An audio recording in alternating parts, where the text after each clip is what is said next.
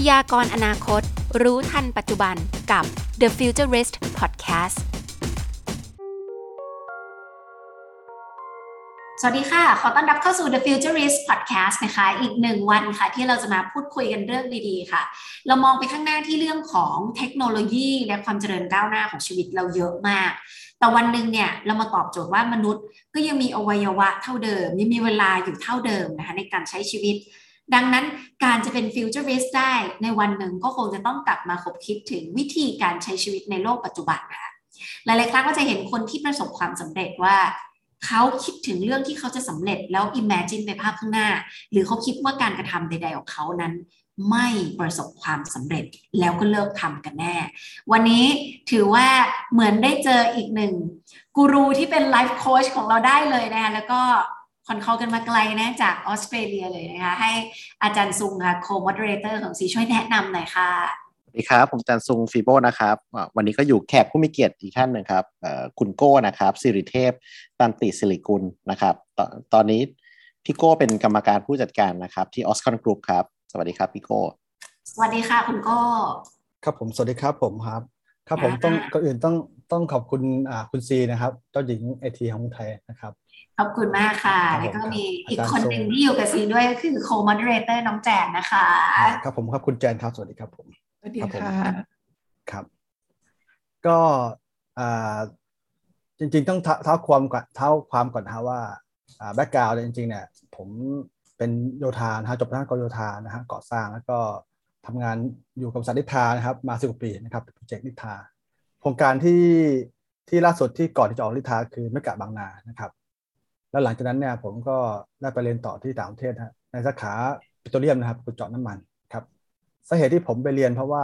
จริง ๆ แล้วเนี่ยด้วยคำว่าอยู่เมืองไทยเนี่ยเราต้องการเพิ่มซัดอ่าอัพเงินเดือนจากแสนไปเป็นห้าแสนอย่างนี้ครับผมก็เลยเป็นที่มาให้ไปนะครับประกอบกับที่ผมได้อ่านหนังสือเล่มหนึ่งแล้วชอบมากคือ Who Move My Cheese นะครับไม่รู้ว่ามีคนเคยอ่านกันไหมฮะ ต้องรู้จักพิจิกในการอ่าอนาคตว่าต่อไปจะเกิดอะไรขึ้น แล้วก็เราต้องรับมือยังไงนะครับอืมได้เป็นที่มาให้ไปอ่าไปเรียนต่อต่างประเทศนะครับ หลังจากนั้นเนี่ยผมเรียนจบผมก็ได้อ่าเปิดบริษัทนะครับทางด้านก่อสร้างนะครับเหตุสาเหตุที่เกิดบริษัทก่อสร้าง เพราะว่าขุดเจาะน้ำมันช่วงนั้นน่ะอ่าดาวน์ลงนะครับ จากที่ว่าร้อยบาร์เรลร้อยเหรียญต่อบาร์เรลเหลืออยู่แค่สามสิบสี่สิบเหรียญนะครับเลยทำให้ผมอ่ามาทำด้านเรื่องก่อสร้างนะครับตอนที่ออสเตรเลียแล้วก็อ่าหุ้นกับเพื่อนทำร้านอาหาร ด้วยนะครับพอทำทำอยู่จุดหนึ่งแล้วรู้สึกว่าอยากรวยเร็วนะครับ ผมก็เลยหอบเงินก้อนหนึ่งนะครับ มาเปิดบริษัทก่อสร้างนะครับ รับงานตัวหนึ่งงานร้อยล้านนะครับปรากฏว่า ตอนนั้นคิดว่าน่าจะได้ ROI นะสูงมากครับ ROI ก็น่าจะ 50เซนนะ ROE ก็เป็น 100เปอร์เซ็นต์นะครับ ก็เลยแบบมั่นใจว่าอ่า success แน่นอนนะครับ ปรากฏว่าลูกค้าไม่จ่ายเงิน ผมก็แบกหนี้มาเป็น 15 ล้านนะครับนาน นาทีตอนนั้นน่ะก็ทำให้รู้สึกว่าเอ้ยเราเฟลมาก แล้วก็ถึงขั้นถึงจุดหนึ่งถึงเกือบฆ่าตัวตาย แล้วก็เกือบโรคซึมเศร้านะครับจนกระทั่งว่าผมได้เจอกับเพื่อนกลุ่มหนึ่งอ่าที่เขาเป็นนักธุรกิจอ่ามูลค่าหมื่นล้านนะครับเขาก็ยังให้ผลว่าเขาก็เคยล้มมาก่อน แล้วเขาก็ยังฟื้นไม่ได้ทำไมเราโปรไฟล์ดีทำไมถึงฟื้นไม่ได้นะครับ ผมก็เลยไปศึกษาเพิ่มเติมว่าอ๋อเพราะอะไรแล้วบางคนเนี่ยถึง success บางคนถึงไม่ success นะครับ ว่าพอผมไปศึกษาแล้วก็รู้ว่า คือสิ่งที่ผมทำมาเนี่ยหลายอย่างเนี่ยคือมันเข้าข่ายคนที่ล้มเหลวทั้งหมดเลย พอหลังจากนั้นผมก็เลยอ่าเข้าไปศึกษากลุ่มของ CP นะครับ จริงๆผมอยู่กลุ่มสัตว์ CP มาก่อนนะครับ ก็ได้เห็นแนวคิดเห็นอ่าลักษณะการทำธุรกิจเนี่ยเลยรู้ว่าอ๋อกลุ่ม CP ที่เขาประสบความสำเร็จได้เนี่ยหรือแม้กระทั่กลุ่มคุณเจริญเองเนี่ยเขามีอ่าแนวคิดอะไรยังไงนะครับ ก็เลยเป็นที่มาที่ไปว่าผมถึงถึงสนใจอ่าคำว่า เอ๊ะทำไงถึงถึงล้มเหลว แล้วอย่าทำตามอย่าหาทำประมาณนี้ครับผม วันนี้แสดงว่า Futurist ของเราจะพูดถึง how to be unsuccessful อันนี้แปลกนะ เพราะว่าถ้าเป็นหนังสือหนึ่งเล่มเนี่ย มันคงเป็นหนังสือที่เราไม่น่าจะหยิบทำไมเราถึงจะอยากไม่สำเร็จ how to be unsuccessful หรือรู้เรื่องนี้แล้วหากคุณยังทำ คุณก็จะเป็นคนที่ไม่ประสบความสำเร็จแบบนั้นหรือเปล่าคะที่พี่โก้พยายามจะบอกเรา ใช่ครับผม จริงๆถามว่าทำไมเราต้องเรียนรู้เกี่ยวกับการการไม่ประสบความสำเร็จนะครับ เพราะว่าจริงๆแล้วเนี่ยการที่ไม่ประสบความสำเร็จเป็นส่วนหนึ่งของคอนเวตนะครับผมมั่นใจว่าอย่างแม้แต่คุณซีเองนะหรือคุณทรงหรือทางคุณแจนถ้าทำธุรกิจนะเราควรจะรู้ว่าก่อนเราจะถึงขั้นนี้ได้แล้วเนี่ย เราล้มเหลวมาก็เยอะถูกต้องไหมครับ นั้นผมคิดว่า ก่อนที่จะไปศึกษาเรื่องคอนเวตต้องศึกษาเรื่องความไม่สำเร็จก่อน เพราะบางคนเนี่ยมีแบ็กกราวด์เหมือนไม่เหมือนกันนะครับ บางคนคือล้มได้ตอนอายุ 20 ล้มได้ บางคนอาจจะล้มได้หลายครั้งใช่ไหมฮะแต่บางคนอายุ 50 ปีเนี่ยอาจจะล้มได้ครั้งเดียวหรือสองครั้งไม่เกิดนี่อะไรอย่างเงี้ยฮะดังนั้นถ้าเราศึกษาคนอื่น เราก็จะมีการ shortcut นะครับ เราก็จะเอาตรงนั้นมาทำให้เราจากที่เราอาจจะล้มถึง 5 ครั้ง แต่เอาเรา shortcut เหลือแค่ 2 ครั้งหรือ1ครั้ง หรืออาจจะไม่ล้มเลยก็ได้นะครับผมก็เลยมองว่ามันเป็นสิ่งที่สำคัญมากครับผมแปลว่าถ้าถ้าเราพูดถึง unsuccessful factor เนาะถูกไหมครับถ้าถ้าเราพยายามหลีกเลี่ยงให้พวกเนี้ยเราก็โอกาสประสบความสำเร็จก็สูงขึ้นถูกไหมครับ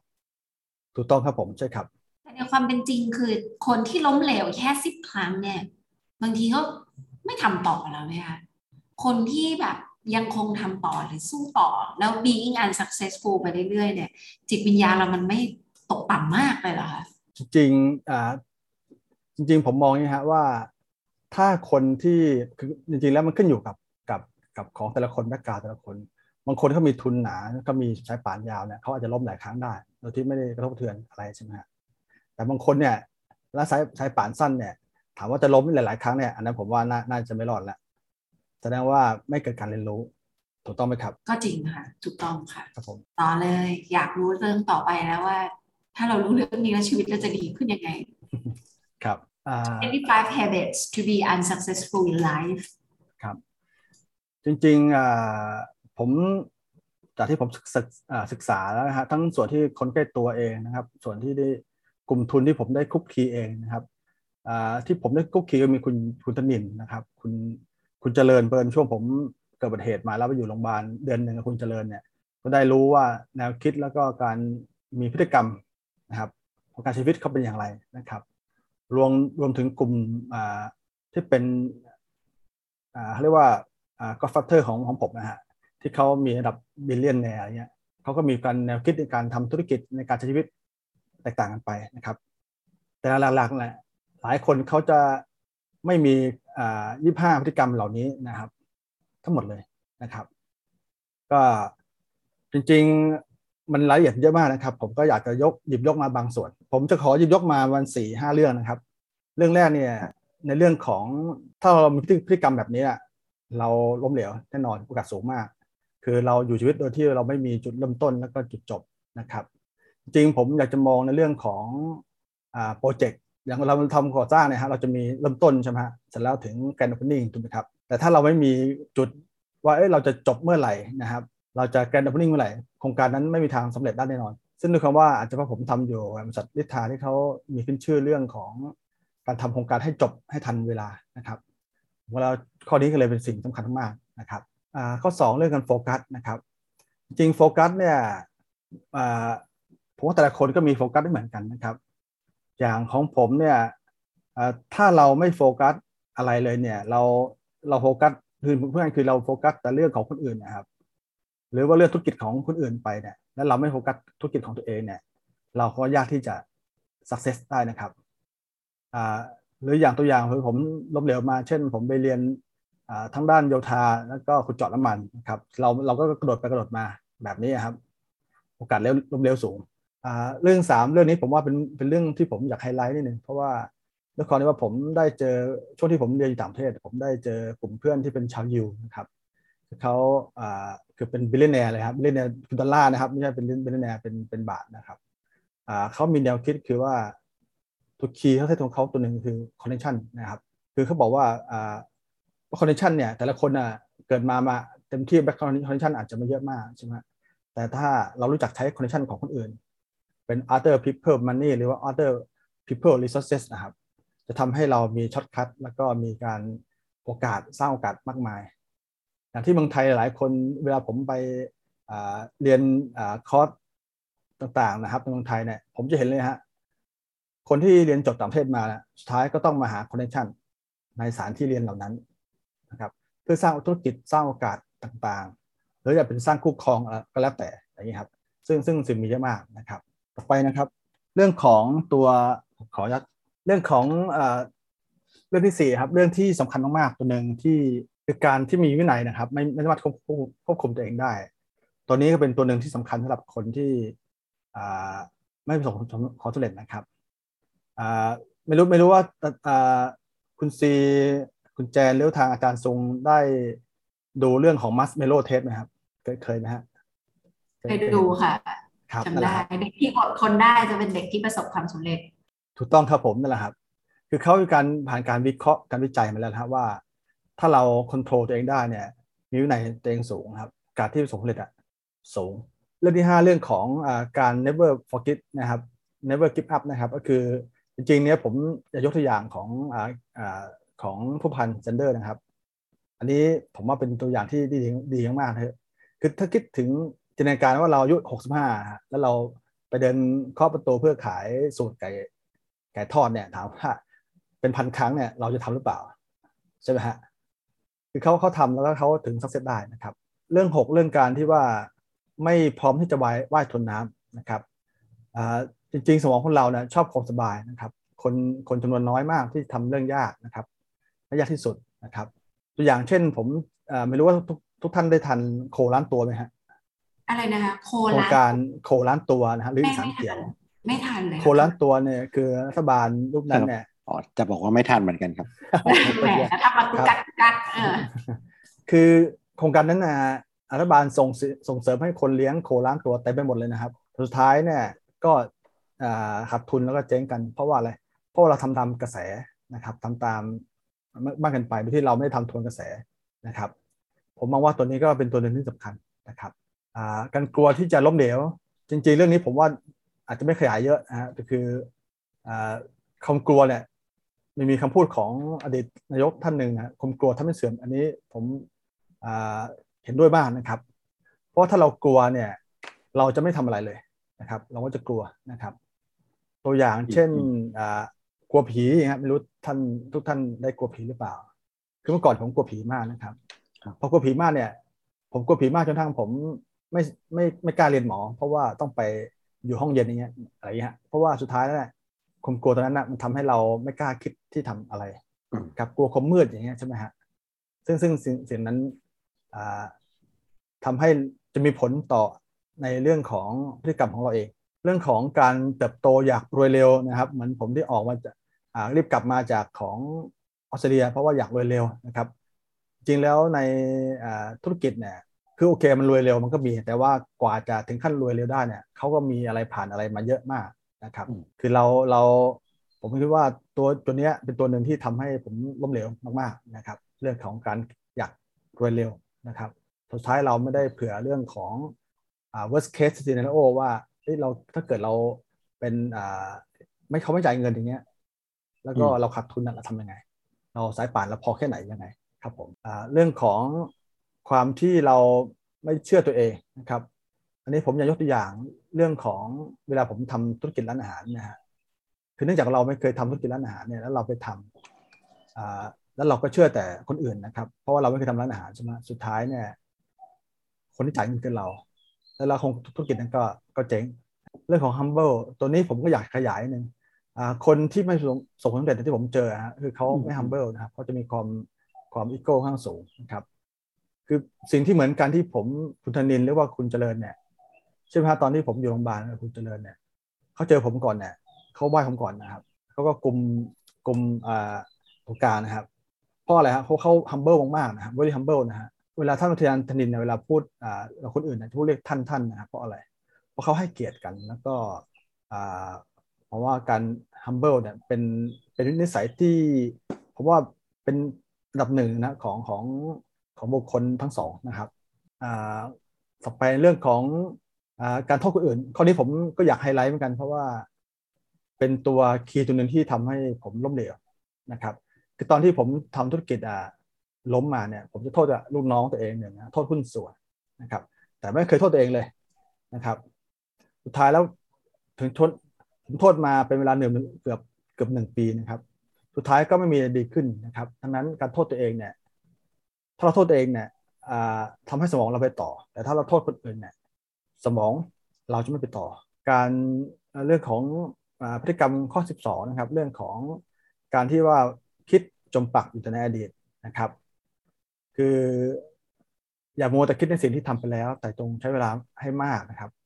คิดถึงสิ่งที่อยากทำแล้วไม่ทำมากกว่า เรื่องของผัดวันกันพุ่งนะครับเรื่องนี้ผม คิดว่าทุกท่านที่สมเร็จก็จะไม่มีคำนี้นะครับอาจจะอาจจะมีบ้างแต่อาจจะมีน้อยมากนะครับ คือจริงๆนะถามว่าเวลาสำคัญกว่าเงินไหมคือตอนตอนที่เรายังเด็กอยู่เราจะไม่ได้คิดเรื่องเวลามากใช่ไหมแต่พอถึงเวลาจุดหนึ่งเนี่ย เวลาจะสำคัญมากนะครับ เพราะว่าถ้าคิดดูแล้วถ้าอีกห้าวันเนี่ย เราจะตายถามว่าเราจะทำอะไร ทุกคนก็จะรู้แล้วว่าอ๋อเนี่ยนี่คือสิ่งที่เราต้องทำนะจำเป็นจริงๆ ผมมีหนังสือสองเล่มที่ผมผมชอบมากคือเรื่องของ Eat as Frog แล้วก็เรื่อง The Last Lecture ครับหรือว่าทุกท่านเคยเคยอ่านไหมฮะอ่าน Eat that Frog ค่ะครับเยี่ยมเลยครับผม ชอบชอบค่ะชอบทำให้บางทีเรามองข้ามเรื่องง่ายๆที่สำคัญในรูทีนแต่ละวันของเราไปค่ะ อืมครับผมครับคุณซีครับขอบมากเลยครับผม แล้วก็อีกตัวหนึ่งที่เรื่อง The Last Lecture นะครับอ่าของอ่า professor นะครับท่านหนึ่งนะครับ ตัวนี้ก็สำคัญมากนะครับ เพราะว่าจริงๆ ถ้าเราเห็นอ่าการแชร์ในในโซเชียลมีเดียก็จะเห็นคนว่าเอ้ยพออายุหกสิบปีแล้วมีอะไรบ้างที่เสียดายเงี้ยก็จะกลับมาเป็นเรื่องอ่าทำไมฉันไม่ทำไม่ทำอย่างนั้นทำไมถึงฉันนี้นะครับ ถ้าเริ่มอายุหกสิบปีอะไรขึ้นไปจะเริ่มจะเริ่มรู้สึกแล้ว อ่า ต่อไปนะฮะเรื่องของ only talk the talk นะครับ คือเรียกว่าฝันกลางวันนะครับ คือหลายๆคนอะ ถ้าเราเห็นในโซเชียลก็จะเห็นว่า แต่ละคนก็เอ้ยปีใหม่ต้องทำอะไร ปีที่แล้วต้องทำอะไรอ่าอะไรผ่านมาบ้าง จะไม่ทำแล้วอะไรเงี้ย แต่เชื่อไหมครับผ่านไปหนึ่งปีก็อาจจะยังเหมือนเดิมนะครับ จริงๆเนี่ยจริงๆเนี่ยไม่ต้องอะไรมากนะฮะคือถ้าเราคิดว่าวันเนี้ยทำให้ดีกว่าเมื่อวานเนี่ยรับรองฮะภายในภายในหนึ่งปีเนี่ยเราจะ success แน่นอนครับนี่ตอนอันนี้ต้องยกเครดิตให้ทางทางคุณธนินนะครับที่ผมเคยรับฟังเรื่องของอใช้เวลานะครับ spend time with r o s e r นะครับ อันนี้ก็คือว่าเคยเคยได้ยินคำนี้ไหมครับว่าเราจะมีลักษณะและไลฟ์สไตล์รวมถึงรายได้เหมือนเพื่อนที่สนิทอีก 5 คน เพราะว่าอะไรเพราะว่ามันจะการซึมซับนะครับ หรือกฎตัวหนึ่งของหนังสือ The Top Secret ของ Lady Bird ใช่ไหมก็คล้ายๆกันคือ มันจะเป็นการซึมซับดึงดูดกันนะครับดังนั้นเนี่ยถ้าเราอยากจะคือถ้าเราเป็นคนที่ไม่สมบูรณ์เเนี่ยเราก็จะเจอแต่เพื่อนลักษณะอย่างเงี้ยเยอะมากเพื่อนที่ วันๆก็อาจจะโทษคนอื่นใช่ไหมฮะบนรถติดบ้างบนเรื่องนู้นเรื่องนี้บ้างบนเรื่องดาราบ้างอะไรอย่างนี้ใช่ไหมฮะซึ่งซึ่งสิ่งเหล่านี้เนี่ยถ้าเราอยากสักเซสก็ต้องห่างไกลคนเหล่านี้นะครับ อันนี้เคยได้ยินบ่อยครับ มันเราเราเราจะเป็น average ของเพื่อนห้าคนของเรา ใช่ครับถูกต้องครับผมใช่ครับเออไม่เคยไม่เคยคิดถึงเรื่องนี้เลยฮะมันก็เลยทำให้เราสังเกตเหมือนกันนะ อืม ใช่ครับใช่ครับเรื่องนี้ก็เป็นหนึ่งหนึ่งที่ไฮไลท์มากแต่ว่าผมอาจจะคือบางคนเขาทำมาจนจนชินแล้วเขาก็เลยไม่รู้สึกอะไรอะไรใช่ไหมฮะแต่ถ้าบางคนเนี่ยเหมือนมีช่วงหนึ่งที่ต้องเป็นแบบเฮ้ยทำไมไม่สักเซสเนี่ยอย่างผมครั้งแล้วเนี่ย ก็จะรู้ว่าอ๋อเราจะเจอคนอะไรยังไงบ้างใช่ไหมฮะงั้นก็ลองสำรวจเพื่อนสนิทห้าคนของเรานะครับ ว่าว่าอ่าเป็นอย่างนั้นหรือเปล่านะครับผมเรื่องของอ่า พฤติกรรมข้อ 16 นะครับ เรื่องของ gossip more focus other more than yourself นะครับ ก็คือว่าจริง ๆ เมืองไทยเราเนี่ย สิ่งที่ผมจะยกตัวอย่างชัดเจนก็คือว่า คนไทยเราใช้เวลาในการก็สิบคนอื่นอะเยอะมากนะครับทุกท่านเคยทราบเรื่องของเขาศึกษาพฤติกรรมของคนประเทศที่ก็สิบมากสุดในโลกเคยไหมฮะเคยได้ยินไหมฮะเป็นยังไงเหรอครับ คือจะพูดเรื่องของคนอื่นแล้วคิดเรื่องคนอื่นมากเกินไปนะครับ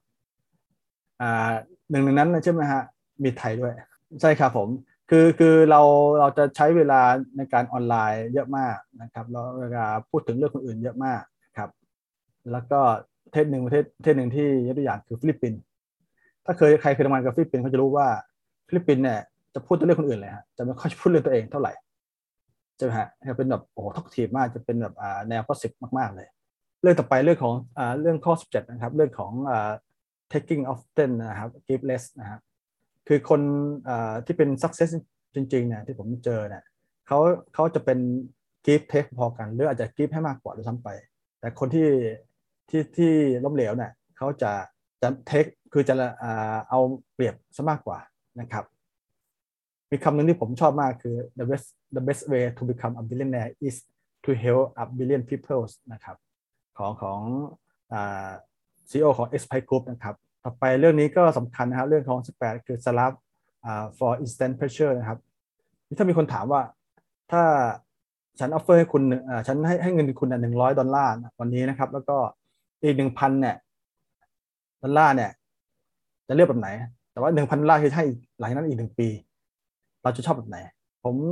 เรื่องนี้คือการวิจัยไปแล้วว่า คนส่วนใหญ่จะชอบอันแรกคือ เอาร้อยดอลลาร์ตอนนี้แหละครับ ส่วนอีกหนึ่งปีไม่เป็นไร ซึ่งจริงๆ พอไป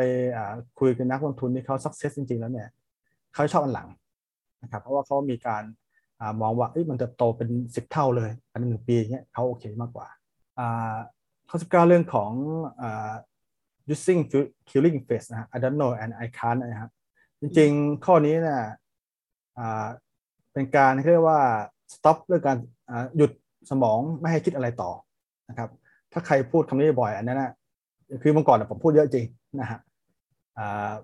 พอหยุดพอพูดปั๊บเนี่ยเราจะหยุดต่อแล้วไม่ทำอะไรต่อสมองเราก็อะไม่เป็นไรดีต่อสมองเราถ้าเราไปศึกษาเรื่องสมองเยอะเนี่ยสมองเราชอบความสบายนะครับ อะไรที่ไม่คิดต่อไม่ทำต่อเนี่ยสมองจะชอบมาก ข้อนี้ก็อยากไฮไลท์นะครับเรื่องของ waste time on unnecessary things นะครับทำไมพวกคนแตกต่างกัน ไม่ทราบว่ามีใครเคยเห็นขวดโหลสองขวดนี่ไหมฮะเคยไหมฮะ ยังไม่เคยเลยค่ะ ครับผม ขวดโหลสองขวดเนี่ยบ่งบอกว่าอะไรบ่งบอกว่า ภายในยี่สี่โมงเนี่ย คนที่ประสบความสำเร็จเนี่ยคนไม่ประสบความสำเร็จเนี่ยคิดเหมือนกันอ่าข้อนี้ผมเรียนรู้จากาทางคุณธนินนะครับ คือในเวลา 24 ชั่วโมงเนี่ยเขาจะมีนิสัยและพฤติกรรมที่เป๊ะๆนะครับ แล้วก็เขาจะคิดสิ่งที่จำเป็นกับเขาสิ่งที่ประโยชน์กับเขาในแต่ละวันนะครับ เขาจะไม่เสียเวลาเอาไปพูดเรื่อง คนนู้นพูดเรื่องคนนี้ แล้วก็อันไหนที่ดูแล้วไม่ใช่คอพิเศษของเขาหรือไม่ใช่ธุรกิจของเขาแหละอ่าแล้วไม่จำเป็นต้องรู้เนี่ยเขาก็จะไม่ไม่ฟังครับคือเหมือนหลายคนอาจจะพอว่าอ๋อคนที่เบลแนร์คนนี้คือคนเขาเวลาเงินทองนั้นจริงครับ ดังนั้นอ่าใครที่ประสบความสำเร็จหรือไม่ประสบความสำเร็จเนี่ยให้ดูที่เวลา 24 ชั่วโมงแค่นั้นพอฮะนะครับ มันเลยกลายเป็นว่าอ่าแต่ละวันน่ะเราจะใส่อะไรเข้าไปขึ้นอยู่กับเราเลยนะครับ ถ้าชีวิตเรา เต็มไปด้วยสิ่งที่ไม่มีประโยชน์ โถแก้วของเราก็จะไม่ไม่มีประโยชน์ นี่เป็นเป็นจริงๆมีมากมากนะฮะนี่คือเป็นเรื่องของโซเชียลมีเดียแล้วก็เวลาที่คนไทยใช้โซเชียลมีเดียนะครับถ้าเกิดว่าพวกประเทศที่กำลังพัฒนาจะอยู่ top เลยนะครับอย่างไทยเป็นต้นเนี่ยครับผมในเรื่องของใช้โซเชียลมีเดียออนไลน์นะฮะเยอะมากนะครับ ต่อวันที่9ชั่วโมงนะครับต่อไปนะครับ เรื่องของ not sharpening the axe นะครับ คือไม่รู้ว่าทุกท่านเคยได้ยินคำนี้ไหมครับที่บอกว่า give me six hours to chop down a tree and I will spend the first four sharpening the axe ของอับราฮัมใช่ไหมฮะอับราฮัมใช่ไหมฮะ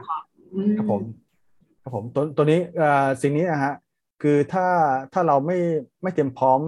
นะครับ เราก็จะไม่เฉียบคมนะครับ อย่างช่วงที่ผมล้มเหลวเนี่ย ผมก็ตอนนั้นก็ไม่ทำไม่ทำอะไรนะครับ แต่พอถึงจุดหนึ่งที่เราเริ่มที่จะคิดได้นั้นเนี่ยผมก็ต้องกลับมาเรียนว่าเอเราขาดอะไร เช่น business นะฮะหรือว่า finance เองครับผมคนคนยากอ่าเดี๋ยวต้นต้นดีครับ ข้อยี่สองนะฮะเรื่องของ think and do difficult way นะครับ คือมีคำหนึ่งที่ผมชอบมาก อันนี้ผมเอามาจากคุณธนินนะครับ คนเก่งเนี่ยทำเรื่องยากให้เป็นเรื่องง่าย สังเกตเราอ่าสังเกตนะถ้าคนรอบข้างเราอะ คืออะไรดูยากๆแล้วเขาคิดแล้วมาอธิบายให้เราฟังง่ายๆนั่นคือคนเก่งจริงนะครับ ซึ่ง CP ต้องการคนลักษณะแบบนี้เยอะมากนะต้องการคนอย่างนี้นะฮะเหตุเหตุที่ผมยกคำนี้ขึ้นมาเพราะว่าไม่ว่าเป็นของ CP เองหรือเป็นของชาวยิวที่เป็นเพื่อนผมเองเนี่ยเขาเขาอธิบายแบบ คืออย่างเรื่องไม่ว่าจะเป็นเรื่องนิสสาเรื่องแคลคูลัสเนี่ยฮะเขาอธิบายได้ง่ายจนทั้งรู้สึกว่าเอ้ยไม่จะยากเลย